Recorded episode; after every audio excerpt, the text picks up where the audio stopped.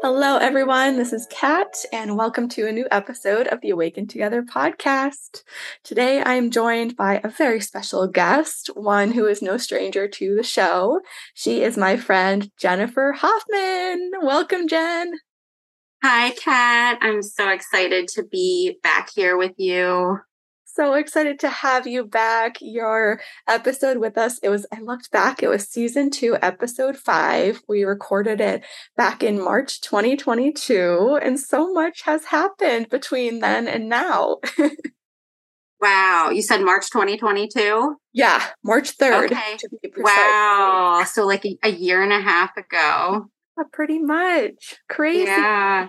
And your episode about the Akashic Records has been one of our fan favorites, one we get the most questions about, and one that Jen Wilson and I personally love talking about with our community the most. So thank you again, and thanks for coming back on.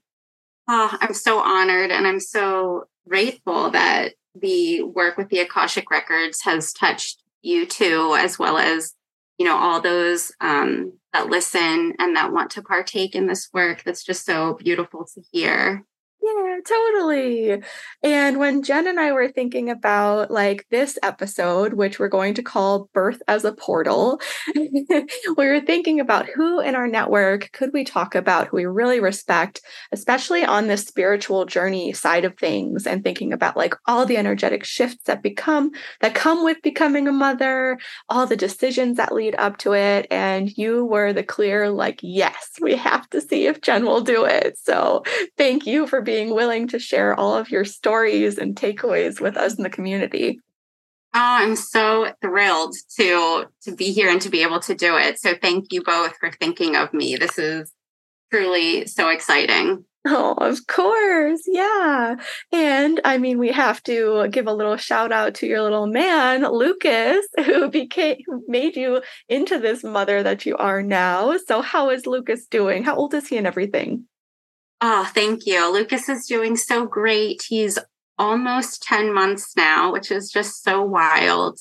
Um, he was born December 29th last year in 2022.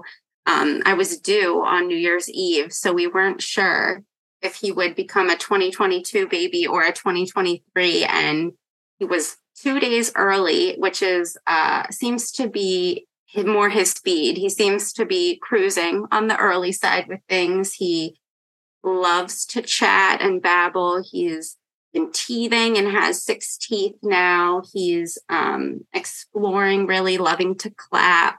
He loves to crawl all over the floor and is starting to stand on his own by kneeling and pulling himself up. He's just really a little adventurer trying to see and do all the things right now.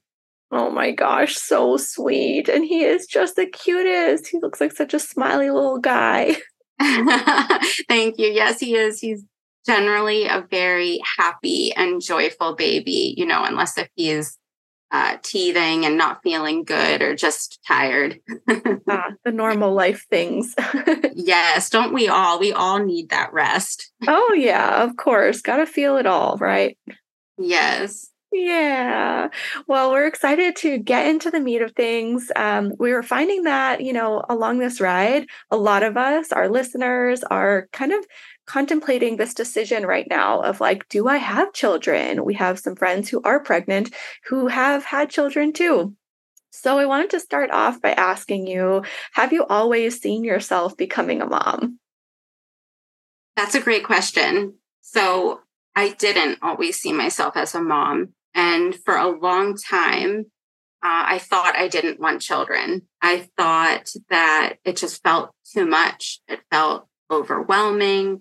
It felt like um, the world was a scary place. Why would I want to bring a child here?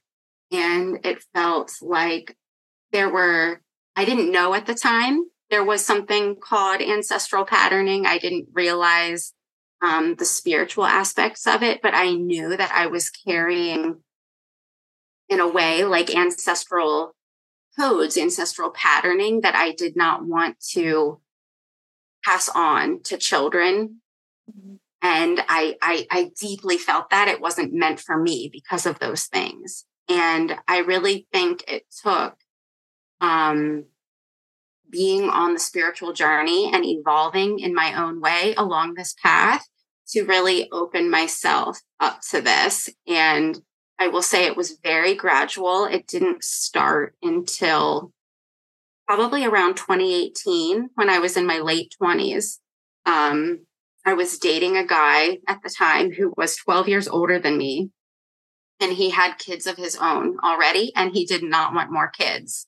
Mm. And I feel like that was a very physical situation that the universe presented to me, saying, like, okay, here's a decision. Are, are you really good with not having kids? Mm. And I felt a lot of inner turmoil with that. And while dating him, he ended up moving. I live on the East Coast. He ended up moving to the West Coast to California. And with that split, I like really felt that life wasn't meant for me. And I felt this tug on my heart. That was the very beginnings of it. There wow. was, yeah, it's so crazy. Um, that's like a very tangible instance of like, he was very much an activator for my path, like mirroring back to me, like what almost like a crossroads for my soul. Like, do you really want to go this way? And it felt like it was a turning point for sure. It seems like it. Like, what an impactful relationship just to kind of force you to make those decisions and just have those thoughts for yourself. Like, is this what I want? Am I actually okay with this? And sounds like it brought a lot of clarity to you, which is so great.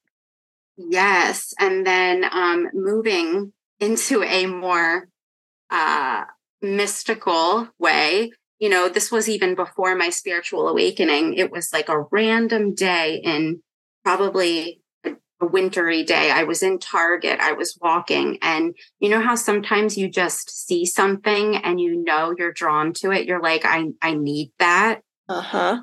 Sure do. I, I saw this random stuffed unicorn that was in the Target like kids bedding section. It was on sale for like five dollars. No idea logically whatsoever why I needed this unicorn. I ended up buying it keeping it for years. And then after I had my spiritual awakening, I started connecting to the soul of a child while in meditation. And I could feel then, years later, that the energies of the unicorns are with these children, these unborn souls that are waiting to come through. Mm. My gosh. So it, it get, yeah, it gives me chills. It's just like even then, before I was aware consciously um, in this deeper way, I, I my my soul was guiding me to to reach out to connect with the soul of a child in that way. Mm-hmm. So it's just it's so fascinating. These things come out. It seems like of nowhere, but it's really the soul guiding you and the, the soul of the child. Totally. And I mean, kudos to you for listening and putting that all together, right? Knowing that it wasn't just like this disparate thing, but understanding that connection over time too, I think is so powerful. Yes. Yes. And then there was one other thing I'd love to mention. Um, as I was deepening my spiritual practice, one of the things that I did on my journey was I attended a Dr. Joe Dispenza event um, maybe some listeners have heard of his work. He teaches a certain type of meditation style. Um, and while I was at the event, it was July of 2021. While I was there in a meditation, I connected with one of my grandmothers who is deceased. Mm-hmm. And she gave me the message I'm so excited for grandbabies. Oh. And that just felt like like the nail on the coffin in a sense. It was just like, I like I knew it wasn't me. I never used the word grandbabies. That's definitely something my grandmother would say. And wouldn't you know, less than like around seven months later, I, I was pregnant. Wow. Oh my goodness. That is wild. yeah. Yeah. It's just so it's so amazing how the divine and our souls work and how beautiful to know even now that she she knew this was going to happen and that she has this connection i'm sure with lucas and is seeing this all happen unfold in your life right now. Yes yes. It's it's so beautiful to to to know that Truly. Oh, and um, you had mentioned when we were talking before about connecting with this child soul through the records and how you actually chose to um, have the support of somebody else to do this. Can you share more about that? Yes. So, um, I would connect to Lucas while he was in the womb on my own, and I would I would do this in different ways, but one of the most uh, prominent ways that I would choose to do it was usually in the bath. That just felt the most aligned for him and I. Um, yet, there's just something about with using the records and how potent and powerful there are. A lot of times, I really appreciate utilizing someone else. Um, not for outsourcing my answers or or uh, looking externally for what to do, yet it's just for providing deeper clarity. I think as a human, um, my emotions can get in the way sometimes for being a clear channel when I'm accessing the records myself. So it's beautiful to have that other uh, resource to utilize for that. And um, the the teacher that I learned the Akashic records from, I reached out to her and actually booked a session with her to connect with Lucas in a deeper way. And she gave me some practices, she gave me some tools and some deeper insight into how to support him in an energetic way, in looking at um, how I'm showing up for him, in um, ways that we could just deepen our connection. And that was just so nourishing for us uh, while I was in that space. Like Lucas was was here, he was in my body, yet he wasn't, you know, physically fully here, you know, yeah. in, in, the yeah. physical form. He was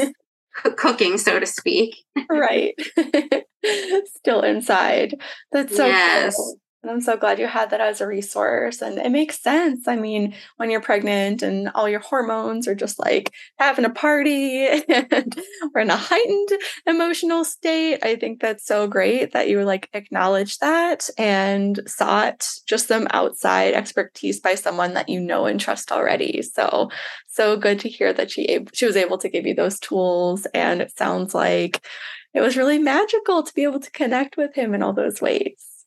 It was. It was um, you know, just as always, there's there's like mystical, magical things that will present, but then there's also very tangible things. And it's just it's just so, so beautiful to be able to connect in that way. Mm-hmm. And question on that when you were connecting with his soul when he was still inside of you cooking um now that you know him so well like post birth he's been with you for um, almost a year now has how, how is that connection? Was it very similar in feeling? Has it changed? I'm just curious about that. In some ways it's similar and in other ways it's very different.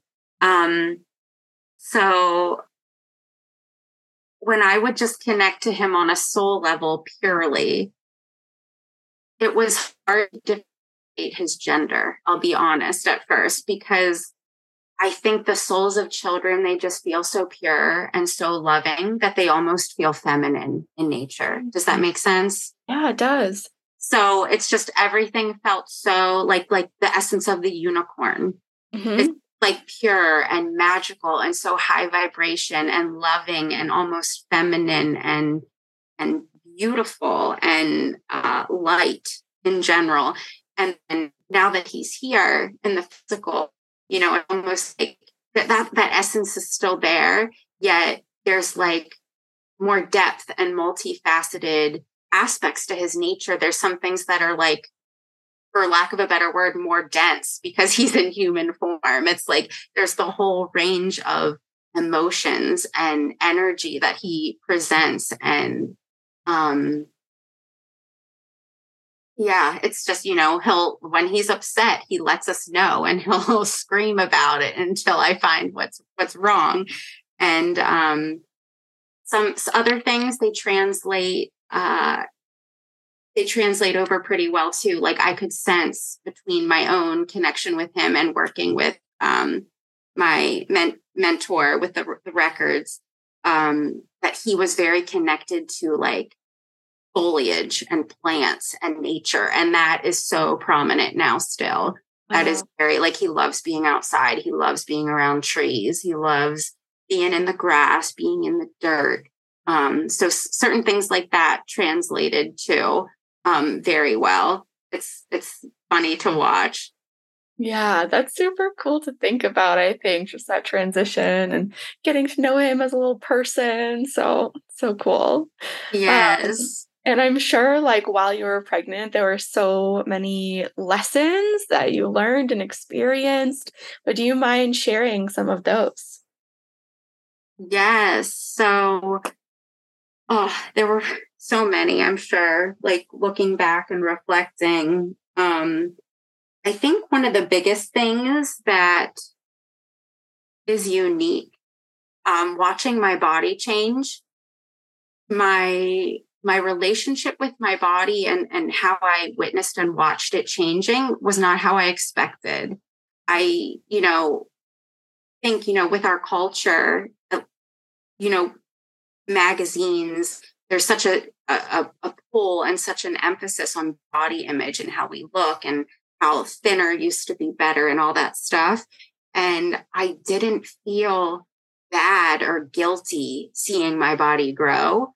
Um, first, I felt a little uncomfortable, but I think that's because I just looked bloated. I didn't look pregnant.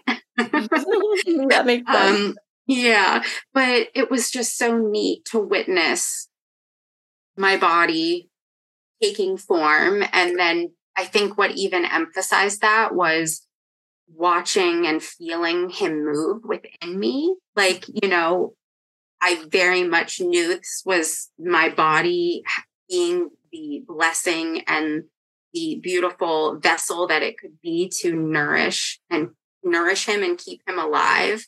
Um, I think knowing that was and reminding myself of that was huge.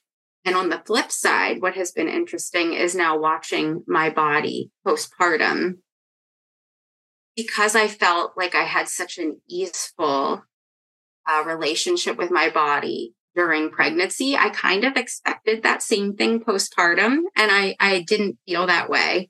I felt kind of like, oh, my body's taking a really long time to shift now. It's it looks really different.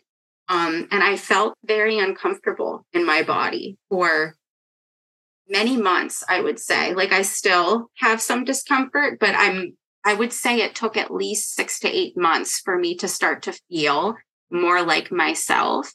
Um, and I didn't expect that. Uh, because I think, you know, unless if you know someone personally, we don't hear the ins and the outs. And you kind of expect, like, oh, you expel the baby, you expel the placenta. Now it's just me again. Mm-hmm. But it's like it took those nine months to build those things. And I think it takes the body at least nine months, if not more, to help guide itself back. And then there's still that energetic connection between the baby and the mother for at least a year. I would say even more going into toddlerhood. So it's like my body didn't even feel like mine, which was super interesting. Like that took me a really long time to feel okay with that. It was like it felt it felt like it was more of a support system for Lucas. It's it's hard to put into words honestly until you experience it. It's um sort of surreal. It just it didn't it's nothing like I've ever experienced before. It was my body wasn't just my body, it was his really It too. makes sense. Yeah. And I just have constant chills over here, like hearing every word. And I have some friends out here who are new moms as well. And they've actually shared like pretty similar sentiments to you. And that whole Mm. notion of the body being this vessel and support and the whole like nine months in, nine months out, like the baby doesn't fully recognize it's even separate from your body, from what I've heard, for at least nine months, like postpartum. They still think of it as like their home. And so it is just incredible. Like, wow, what a miracle our bodies are, and just the fact that they can create and sustain life for so long. Um, it's no wonder. I mean, all the shifts and I mean, all the work that I know you've done in your life to develop your sense of like body love and feeling that almost regression post birth, but also that beautiful remembrance of what your body just did and what it continues to do for you and your baby. Yes, that's such a beautiful summary of that. And it's so interesting how you mentioned that um, in that way because I heard a psychotherapist talk about this how the baby doesn't recognize a difference between themselves and their mother. And that's why babies tend to say dada first because oh. dad is the first person that they recognize is somebody outside of themselves. Oh my gosh. so, yes, they're considering like them and their mother to be the same unit. So then it's like later, once they start recognizing more is outside of themselves and they recognize, oh, mom is different than me. That's mama. Oh, I could cry. That is so beautiful. Yeah, isn't that wild? It's it so really neat. Is. I mean, it makes sense too. It's like this body created me. It's like I am this body, right? Oh, wow. So cool. Yeah. Um, yeah. So I know like the lessons must be abound. yeah. Um, there was one. Yeah, go ahead. There was there was one other one. Can I share that? Please do. Yes. Yes. So something that I did not expect being um because I've never heard anyone talk about this, but on my spiritual journey i i didn't realize this is this is interesting to say this but it's just you know i think a lot of times we are on our journey and we have our own perspective and that's our normal so we don't see otherwise. Um and i i was very connected to my upper chakras. Mm-hmm. being able to do this work with the akashic and connecting to oversouls and um how i see clairvoyantly and different things like this and then when I got pregnant, a lot of that shifted and some of it stopped. And at first, I thought something was very wrong. And upon reflection and speaking to some people and just tuning into my body, I realized, oh, my intuition didn't leave, it just shifted. And everything was focused on my lower chakras like my root chakra, my my sacral, my solar plexus, everything was going into that area of my body and feeling and supporting the baby. So that was really interesting to witness and feel and experience. And now postpartum, I'm kind of I'm experiencing a shift back where I'm definitely in tune with my upper chakras more so again and feeling there more deeply and everything feels more um, I would say aligned and in flow and more consistent between all my chakras. That's incredible. I mean, just to show like the shift from before, during, and after, and what sounds like a true opening has occurred for you throughout this whole shift of becoming a mother. And I think it makes so much sense because our, our sacral chakra, that's the space of creation, that's the womb space. And so much during pregnancy, from what I've heard and from what I understand, is relating to the root as well and your sense of your foundation, your nesting, your safety, security, being able to provide the basic needs for not only you, but this new soul that you're bringing into the world. And then also with your solar plexus, like the mid- middle of the body. Um, this is the space of ego and confidence and your sense of self. So, I mean, just thinking about that, it, it totally makes sense. Plus, the additional um, blood flow and work that your body's doing in those spaces, a true opening and flow that just sounds so incredible that you're, you're still feeling that kind of bounce between the top and the middle and the bottom, even after birth. Yeah, it's so fascinating. I'm sure it shows up for people differently, yet um, I think just hearing my experience with how I felt that. I hope that can maybe provide some clarity in putting to words maybe what some people are experiencing because sometimes we might be experiencing it yet we don't we can't find the words to really describe what we're feeling yeah, the words are always hard for me. yeah. Aquarius, I'm always up in my head. All the thoughts come and go so fast that sometimes the words are just secondary. I wish I could just transfer thoughts to people. Um, yes. Um, but you said the words so beautifully. So thank you for sharing that. Oh, I relate. So I'm glad I'm glad we can talk about it and appreciate it. Thank you. yes, oh man, fellow upper chakra liver right over yes. here. Yes. yeah. Um, and you actually, I love this. You opted for a non traditional delivery. And this is something that I've thought a lot about myself, um, like in the realms of home birth and having a doula, and just um, thinking about what we truly want and need from this experience outside of what is really common with society of a traditional hospital birth. So I'd love it if you could share more about how you made that decision and how it all felt for you. Yes. So, um, well, I'll start off by saying everyone in my family and everyone that I know has given birth in a hospital setting. Um, so that's all I knew previously. And that's, I think, always when I envisioned a birth, that's what I kind of expected. And uh, social media opened my eyes to seeing other alternatives of what's out there. And so cool. it's good for yeah. something. yes, yes, it's not all bad. It's yeah. um, definitely opened my eyes. And I think uh, what I first started looking for was a birthing center because um, I was interested in looking for something that would be not so like cold and medicinal feeling. There's nothing wrong with the hospital. Of course, I think everyone, you know, knows um, what works for them and what kind of birth experience they want. But personally, I wanted something that was like more relaxed and more comfortable. Um, and uh, there were no birthing centers around me.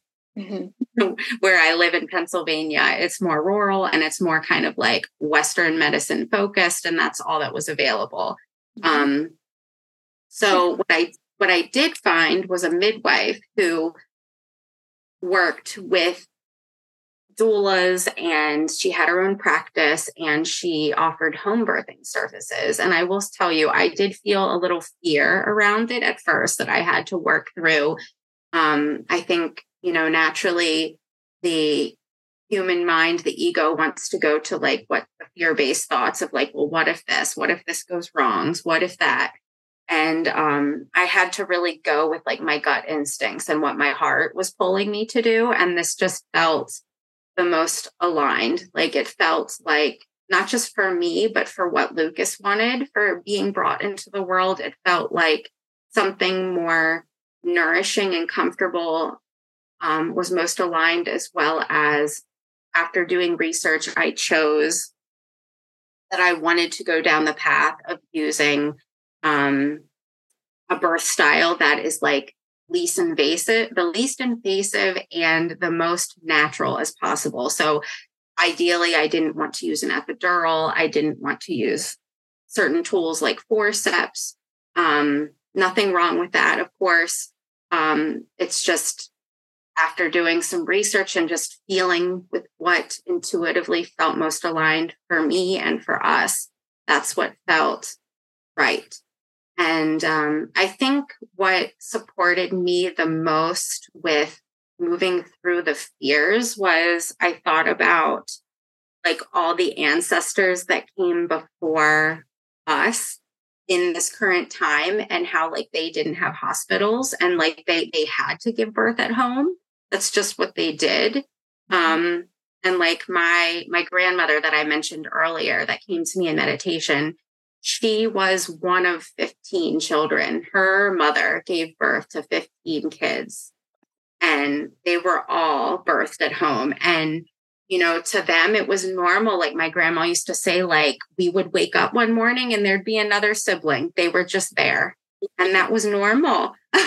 Like they wouldn't so even know she was pregnant sometimes. yeah. Like it was just, it would just happen. And it's like, this is natural for the, a woman's body. This is natural to, you know, to to expand, to hold creation, to give birth. It's not some medical condition. It's not abnormal, you know, unless of course there's like a medical emergency or something is um, abnormal with the health of the baby or the mother, which my pregnancy was a healthy, um, healthy and normal pregnancy. Um, so I didn't. I think pulling on that ancestral wisdom and that ancestral support is what really helped calm my nerves and ease my fears. Also, my midwife was amazing. I would recommend her to anybody. She not only had extensive training in um, nutrition and traditional Chinese medicine, she has 10 children herself. So she has like very personal hands on experience. Um, she um, has had her practice for years. She would be monitoring things. Like I think sometimes people think like when you have a home birth, you're like willy nilly, like just going off and not having anything medically checked. Like that's not the case at all. Like I still had ultrasounds. I still had um, blood sugar tests to make sure that I didn't have um, um, oh my gosh, I'm blanking on the term, but like high blood sugar while pregnant. Yeah. Yeah so like i was still i was still like doing all of the things. It was just um it was less invasive. Like she she would not do internal exams. It was more it was more trusting you know the body's natural processes and the body knows what it needs to do um, with monitoring those things with you know doing blood work with um, checking my heart rate, checking my oxygen levels, uh, different things of that nature. The um, beautiful combination, I think, to have like the modern day tools of ultrasounds and testing that they didn't have back then, um, just for like peace of mind and also understanding, like using our resources, right? But also knowing that you have this deep spiritual um, connection with yourself and your body that you've built over time, where you're constantly checking in with yourself too, um, and that feeling of trust that you shared um, with your midwife, like that is that's huge. Um, so yay for the combination. I love that we have that we live in this day and age and we have all these tools and resources available to us. Yes. And um, I will say, you know, going this route, you will appreciate this being um, a fellow graduate from IIN. Like you have a, a, an understanding of nutrition and holistic health, like I do.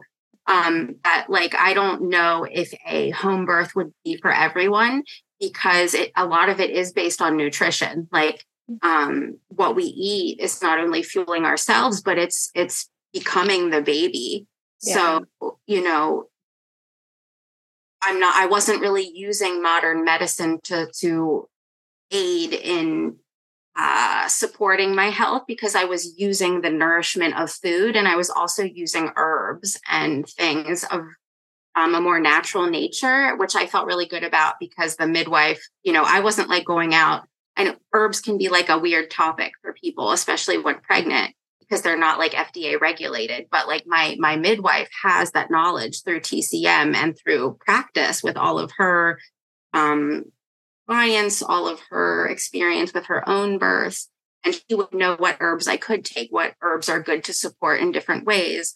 Um, and it was just so beautiful. I felt so held and so nourished with the herbs that I took and the food that I ate. That's beautiful. Yeah. Um, one of my best friends who was on an earlier episode of the podcast, Courtney, she is an herbalist and she's going to school to become a doula.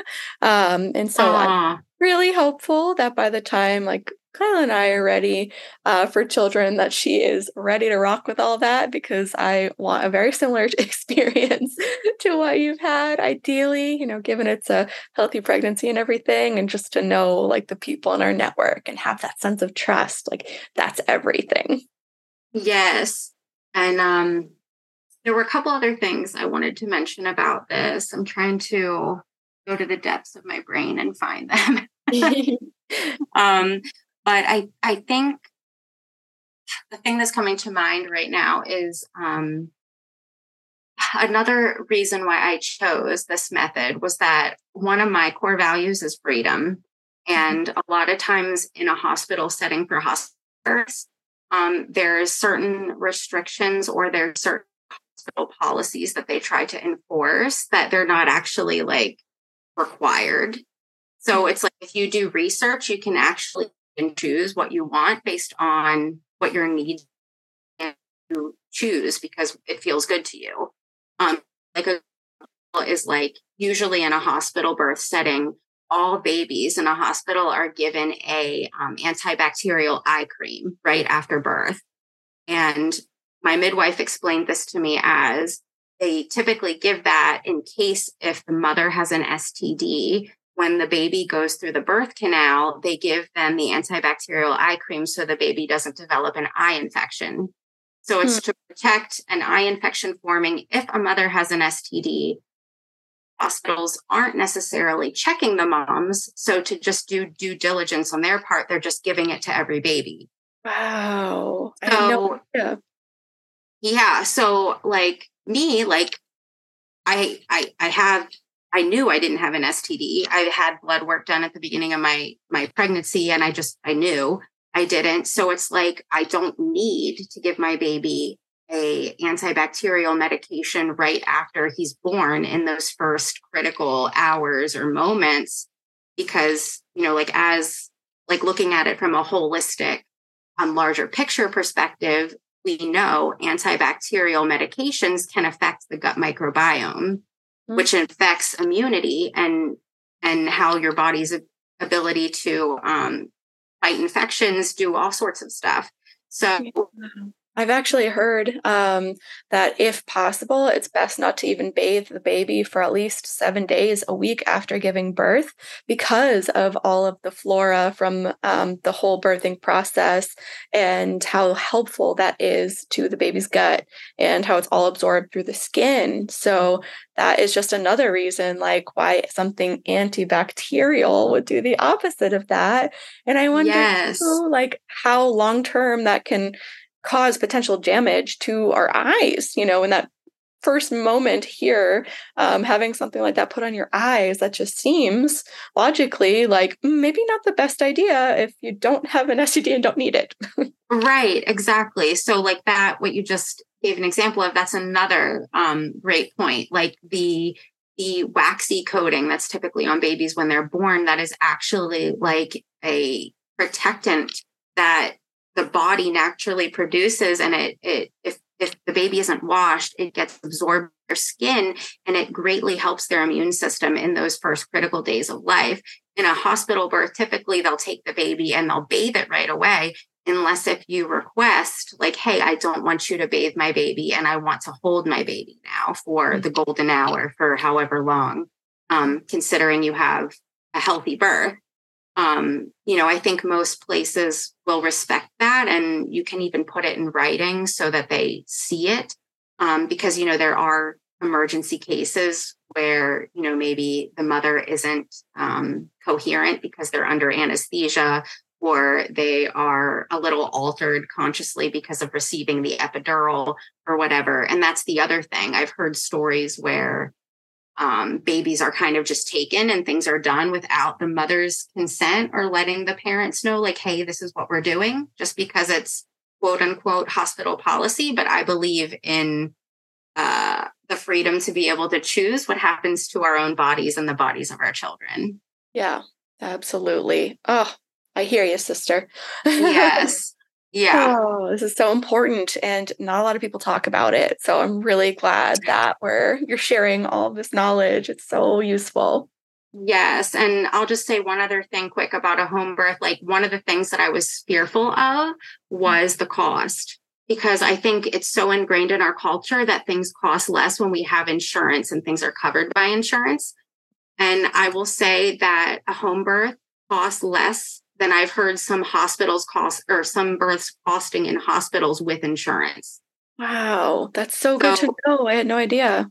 Yeah, I, I, mean, of course, it depends on personal circumstances and location. Like, you know, a baby that is born with a serious condition that must go in the NICU, um, with care over like a month. Of course, those hospital bills are going to cost way more than like a healthy baby birth um, with a typical like one or two day stay. Like I've heard, you know, you can do research for your own area that and your insurance and what you have. But I've heard, you know, sometimes healthy normal deliveries can cost, you know, up to 10 to 15,000 depending on your area whereas like that's with insurance depending upon the hospital and the location but mine was half of that or less. Wow. I mean, so, lots of great, great examples here as to yes. why people should like just think about it, right? Like think about what feels best for you. And if you are open to something other than a hospital birth or, you know, maybe even having that as like a plan B backup in some ways, like there's lots of benefits to this alternative route when you really think about it and look it up. Yes. And that's the thing. Like, you know, I had an emergency plan. If something would have gone wrong, my midwife would have transferred me to a hospital and she would have stayed with me and the doula and they would have been there advocating for me. Um, but, you know, I just hope this empowers people to know that like you have options.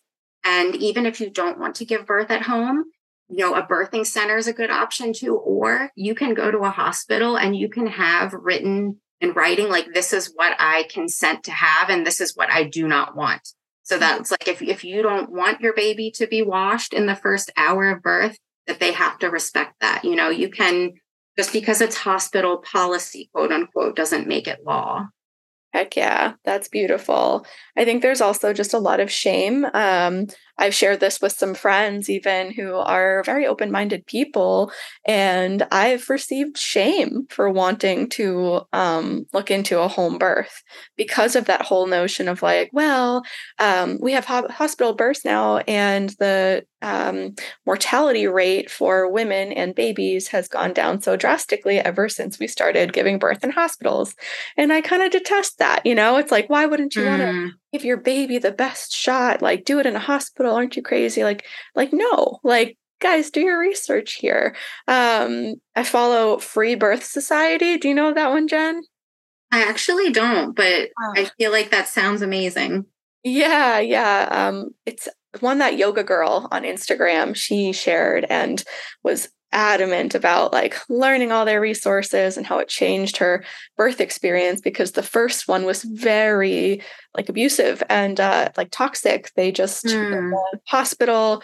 Her needs weren't met. Um, it was an emergency. She tried to go for a home birth and then ended up having to go to the hospital because like her doula wasn't well prepped and um, the baby's heart rate was skyrocketing and and all these things that kind of led to it. And then once getting there, she was kind of just forced into a C-section, even though mm. she didn't want to hmm. have it. Like the doctors didn't look into alternatives. And so this time with her second, she did all the research and um, had all the plans in place. And it was a healthy birth and a healthy pregnancy. Um, and it all just like went it was very healing essentially is what she shared to have things go her way um, but also knowing that it's it was just because of the research she had done like there was a the baby's um, the cord was wrapped around the baby's neck and we mm. are taught that in in you know hospital births and um, any occurrence where that happens, it's like one of the worst things that can happen. And it can be so um, detrimental if you don't get that fixed right away, when actually, it's actually very common for the cord to be around the baby's neck. And if you simply know how to act and respond in that moment, um, you just take it away. You don't cut the cord before um, because that would cut off the oxygen. But um, before cutting the cord, when the baby's still attached, the baby is not breathing through the outside world. And so it's actually okay, you know? So mm. there's so many pieces that I've been doing my due diligence, I feel, to learn um, and to educate myself because it shouldn't be a shameful decision, you know, if you're. Yeah. Yeah, that's amazing that's yeah. amazing, Kat. You really are doing your due diligence because it's so true. Like even like turning the baby, you hear of so many C sections because the baby's like breech or they're they're not in the right direction, and it's like there's something called spinning babies where you can do exercises at home or like even in active labor, like there's certain things like sifting and different practices the midwife can do to help to turn the baby. You can lay certain ways, you can do certain things. And there's even babies who are born breech naturally in home births. Like that's, you know, like what do you think they did years ago? It happens. Um, so I'm, that's amazing that you're you're looking into all of that. And yeah, like there's a another resource that I used called Hypnobabies which was a course I took online to learn self hypnosis for labor, um, which that that doesn't have to be for home births; it can be for any kind of birth. And they actually gave a ton of information in order to empower you for um, having birth in the way that you want, whether you're in a hospital, you're at home, you're in a birthing center, and they give you tools for like here's what are different you know standard normal practices this is how you can decline it if you want. You can write a letter in this way. You can give this to the nurses. Like you actually have the freedom to go call a hospital and ask for a tour of their labor and delivery unit so that you can actually almost like interview in a sense where you want to give birth and go see it before you're like in the heat of the moment. Like, you know, how empowering is that? Like, I've never heard anyone else talk about that. Like, we can go ask them questions. We can go see it. We can go figure out what works best for us and our family. We don't, we're not at the whims of just the hospital that's closest to us.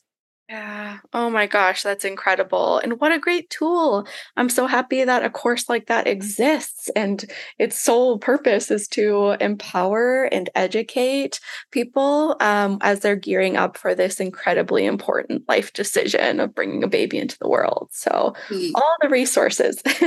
Yes, I definitely recommend it. And they have a good sale on Black Friday weekend if anyone's looking. Hypno Baby. Got it. Thank you. You're welcome. oh, so good. And so now, kind of thinking about post birth, how has becoming a mom changed you? Oh, I think uh, in so many ways I'm the same, but in so many ways I'm different. Um, I think one of the biggest teachings I've had has been around um, surrendering that what I want isn't always going to happen because it's not what's for the highest good of Lucas, or it's not what he desires, or it's not what's for the, the best for our whole family as a family unit. And uh, I was shown this multiple ways, but some of the ways that are sticking out to me are while giving birth, I had this vision. I was planning, you know, for this home birth. I was successful with the home birth, but in my vision, I was seeing myself doing a water birth. So we had this inflatable pool that I rented while I was in active labor. Eloy blew it up. Um, um, Eloy's my partner, for those who don't know. Mm-hmm. And um, he had it set up. The pool was filled. And when I was in the heat of active labor, like nothing sounded good. Nothing at all. Like a lot of people say, oh, you can get in the shower in labor. Like the water is soothing, let it run down your back.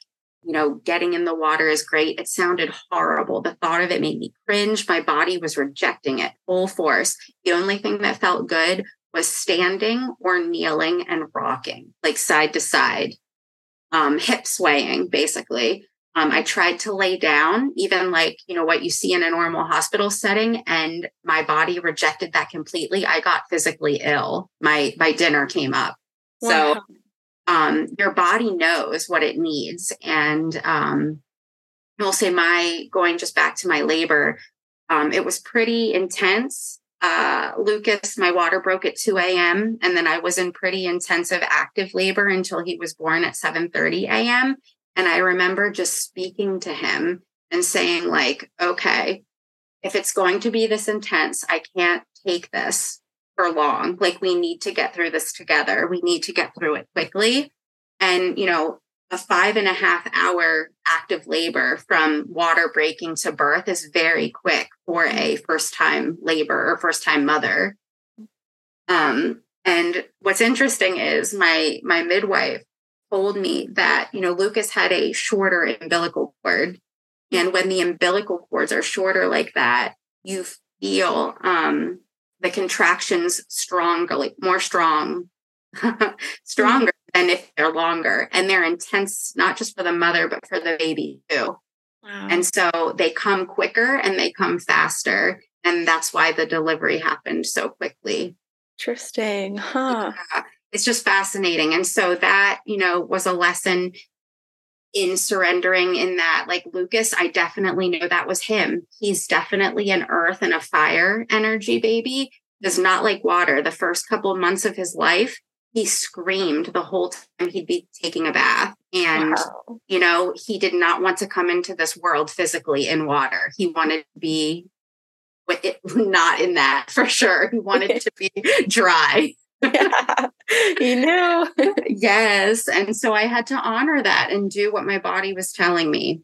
And uh, he continued in that trajectory, even, you know, feeding. I had a very, I really, really wanted to nourish him um, through nursing. That just felt most aligned for me and how I wanted to feed him. Um, nothing wrong with how someone chooses to feed their baby or how they have to feed their baby. I think as long as a baby's being fed, that's what matters. Um, but for me personally, I really wanted to nurse. And uh, he was born with a, a lip and a tongue tie, and he had trouble latching. And it was extremely painful for me. And I had to resort to pumping, which was super time consuming for me. And it was very hard. And it was just a serious lesson in letting go and surrendering surrendering because we ended up moving to formula uh, after a few months it was the best choice for our family and that was probably one of the hardest things i've ever had to do um, just because i had to release that strong vision and and just trust that even though i wasn't giving my baby the nourishment and how i wanted to give him and how i felt would be the best for him trusting that, you know, he's still getting the nourishment he needs and that he is thriving regardless. Mm-hmm. Right. Yeah. Just we can have this plan, right? And the the whole experience, it kind of forces you to surrender in a way, right? Yes. Oh, completely. Oh, what a teaching. I mean, that is huge. I think we all, like to some extent, have control issues in terms of outcomes and like knowing what we want really strongly. And like our ego is like, this is it. This is me. This is my way. But when push comes to shove, we have to react in the way that the baby needs. And um, and that you need in that present given moment without being able to actually see into the future, right? Just having to respond and let it be what it is. Yes. And speaking of that, if I could give any tip to any mom to be, mm-hmm. I would say like there's so much emphasis on preparing for the birth, like equally, if not more, prepare for postpartum that is so important. And not even just the first week or the first month, but I'm talking like months because it's such a radical shift for your life, not just surface level. It's like everything changes. Um, you know, and as a new mom, you're solely taking care of those ba- the baby's needs, and they're the basic needs like the feeding, the bathing, the changing the diaper, the sleeping, like, and the mom needs those needs met too, so that she can keep showing up for the baby. Kind of going back to what you were saying earlier about the root chakra with like ensuring there's that sense of safety and security and that strong foundation. That's really what it's all about as a new mom postpartum. I would say for even the first 18 months, probably, um, definitely for the whole 10 months I've had Lucas, there's been this deep teaching of calming my own nervous system and creating a strong foundation within me so that I am a strong foundation and a calming, calming um, force for Lucas because they can't regulate themselves yet. They're totally reliant on their mom. Right, right. I think that's such a good point. It makes me think about like our generation and what an advantage we do have with all this information about the nervous system and self care and ways to honor our needs. Um, so it makes me really hopeful that maybe uh, moms coming about in, in our generation will be able to really prioritize that self care that mm-hmm. everyone's so deserving of in those crucial yes completely yeah. How about your spiritual practices? I'm sure, mm-hmm. like, with less time for yourself, there might be a shift there. So, what does that look like for you now? Yeah, I would say that has shifted a lot in that I used to carve out time for myself very consistently um, in doing meditations, like either before bed or um, journaling certain times, doing certain um, rituals depending upon the season or the moon cycle and whatnot. And as a new mom, especially in those first early months when you're tending to a baby 24 7 exceptionally, like even throughout the night, um, it just there there became no routine because my routine was Lucas. So mm. like my spiritual practice became more of a living, breathing um, intertwining and weaving throughout my daily life. Not that I didn't before, but it's just um, I rely on that even more so now. Now, so it's like if I have to go to an appointment or run an errand, it's like I'm almost doing like a meditation as I'm driving, mm-hmm. or I'm um, connecting to spirit guides as I'm driving, or I'm going through like shadow work in my head as I'm driving. You know, like I might not have time to journal for 30 minutes, but I can do that while I'm on a walk and I'm pushing him in the stroller or as I'm, you know, in the shower, something like that, you know? Yeah, I think that's really practical. That's a really practical tip right there. It's like still create carving out that space for yourself during everyday activities that you can't avoid, right? Like doing the things like the appointments, the driving, the showers, um, just taking that extra mindful uh, pause for yourself to dive into all these different aspects and keep it present and knowing that it doesn't have to be perfect, right?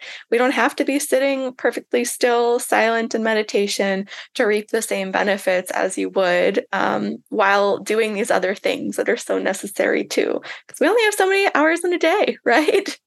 Yes, exactly. And I would say, like, walking for me has been like my my like sweet spot for that because I'm lucky. I don't want to say I'm lucky, but you know, all babies are different. And Lucas loves to be in his stroller and in his car seat. So he'll nap there. So, like, if I know it's nap time, I'll put him in that stroller and we'll go for like an hour walk. So it's like I'm getting that time in nature. I'm getting that time to connect to spirit. I'm getting that time while I'm, it's like I'm multitasking in a sense.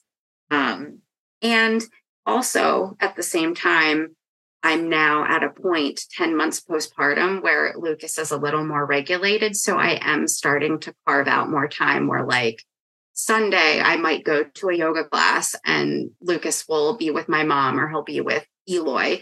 Um, I am starting to like stretch away and and create little uh, buckets of time for myself but a lot of the times i am very much with lucas yeah, that's huge. That's huge. It's a really good point. It's like this period doesn't last forever.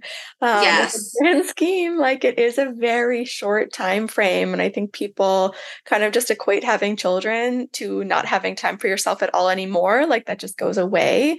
But I kind of detest that too, and I love that you're starting to to feel like you're able and ready to um, like part for a yoga class, you know, something like that. I think that's really beautiful.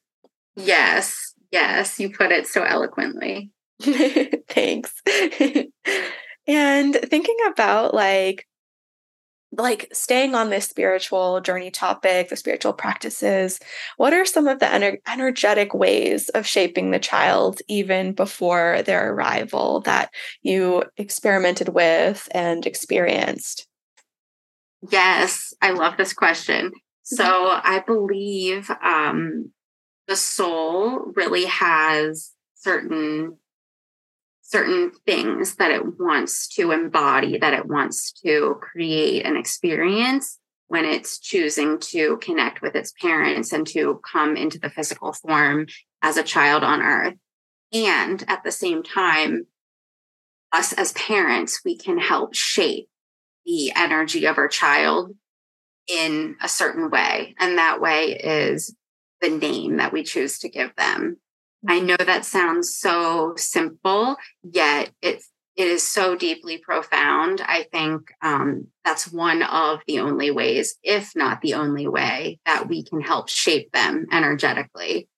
Um, it's like an energetic imprint into the child and how they will show up into the world. And uh, you might think like, well, how does the how does the name like how does that really impact them? Well, every name has a meaning. Every name like is derived from somewhere. So, like for instance, my name Jennifer means white wave or pure. Mm, um, yeah. yeah, Lucas, his name means um, his his relates to light and pure light, loving light, something like that. Um, and what's interesting is I mentioned earlier that he loves nature and he loves trees. Well, his last name means foliage. Wow. What is yeah. his last name? His last name's Ojeda. Oh, and oh, that's beautiful. It's, yeah, it's Spanish. It means foliage, like literally like leaves. Oh. Um, so it it really shows up in in how the child, like what they desire, what they're drawn to. His initials spell Leo, L E O. And we did that very deliberately because we have a cat named Leo, and we thought that was a sweet nod to him. Um, but we also wanted to do that because my mother's maiden name was Leonard, which starts with L E O. Mm-hmm. And um, it's so funny because uh, my mom sees aspects of her father in Lucas, who like the Leonard name would have come from. Yeah. And my my grandfather was an Aries sun, and Lucas has an Aries moon. Oh, wow. So, incredible. So it's like astrologically, that energy, not only it, it doesn't just pull from the name, it connects astro, um, astrologically then too. He has that fiery spirit.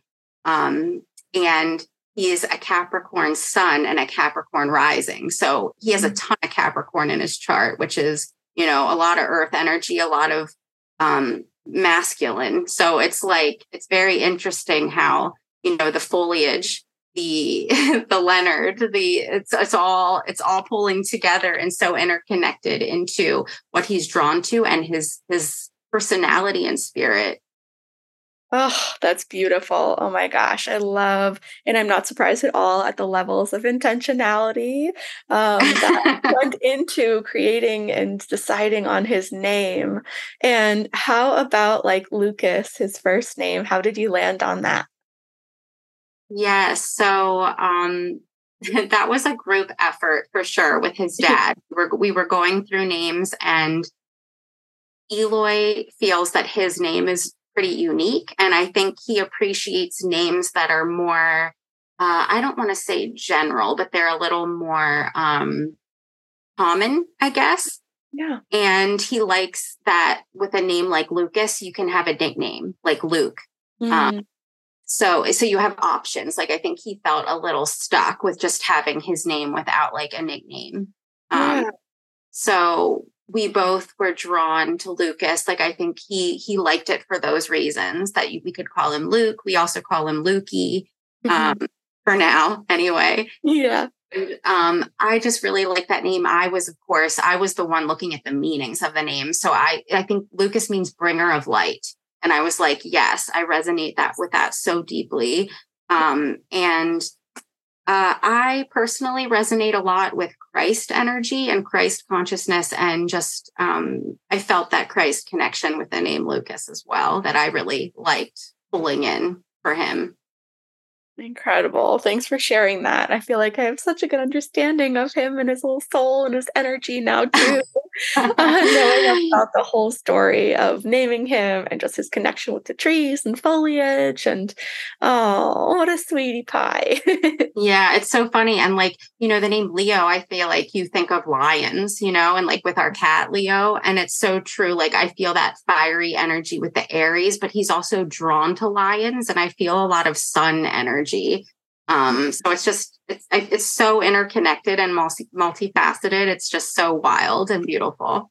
Totally. And hey, I have a Capricorn moon and Aries rising. So I feel like I know Lucas on a deep level too, just with some of those elements and forces astrologically in our charts. oh, amazing. You're going to have to meet him. oh my gosh. Can't wait. yes yeah. Well, thinking about just like this time of life and where a lot of our listeners may or may not be on their path, are there any tips that you can offer for those deciding if they want to have children, if they if they don't, um, and how to know if you're ready? I think this is such a multifaceted question. I think um, part of this, like going reflecting on my journey, like I mentioned at the beginning of us talking, I think a big part of me not feeling ready or like I wanted children at first was that I felt a lot of fear. And I think some of that was collective fear, like picking up on collective energy, like the world isn't safe, like where is the world headed? Um, things aren't good anymore in the world. Um, certain things like that. And I think another aspect of it was like, I didn't meet the right person yet.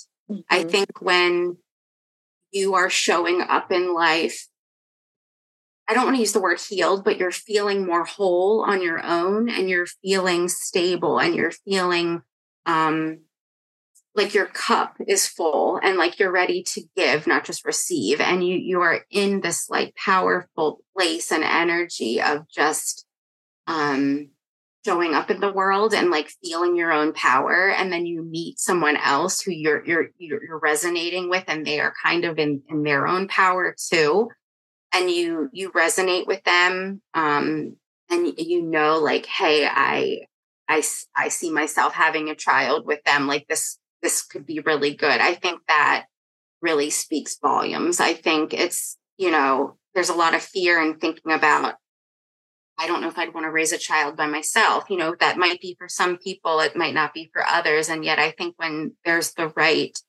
stability, the right foundation, the right connections um, in a partner as well as in yourself, that eases a lot of that to be able to see and desire bringing a child into the world. That feels really, really good. Yeah. And I resonate with that too. Um, thank you. Thank you for those tips. And thank you for sharing your whole lived experience um, from pre motherhood to current and everything in between. So I just really appreciate and value all of your insights always. So thank you, Jen. Oh, you're so welcome. And I'm so grateful that I could be here to talk with you all about this. I feel like I could keep talking for hours. This is I just know. such an important topic. And uh, yeah, I really, I really, I really, really, really feel that the children that are coming to this world now are so special and they're carrying a different frequency. And so this is really important because I feel like, you know, we need to listen to not only our own bodies but what these these children want that are coming coming forward to come here and it's like how do they want to enter this earth not not not just what we want so thank you for for listening and for opening this topic up to be explored Oh my gosh, of course. It's a new way of parenting. It's a new way of being. And that's really exciting. And I'm excited for our generation and beyond to change the narrative, right? Like apologize as parents. Like, what? There's so many things that are going to be so healing to come and and humbling. So um, I, I, think we'll have to have you on again and like um, just to as Lucas continues to grow and age and all the different kind of eras of parenthood and, and learn from you and your journey. So, oh my gosh. You. I would love that. And you're so right. It's like a whole different level of conscious parenting that's like taking over the earth right now. right. It's so true. And it's so great to see. It's very healing to even see the possibilities out there. So, mm-hmm. how can our listeners connect with you? Yeah, so you can connect with me on Instagram. I'm at Jargon with Jen. Um, or you can visit my website at jennifer-hoffman.co. Perfect. Yes. And to our sweet listeners, thank you for being with us. We would love to hear your thoughts and feedback and takeaways and anything that this brought up in you. You can reach out to us at Awaken Together Podcast on Instagram. You can reach out to Jen directly, and we're always here for you. Can't wait to be with you all next week. Thanks again, Jen. Bye. Bye.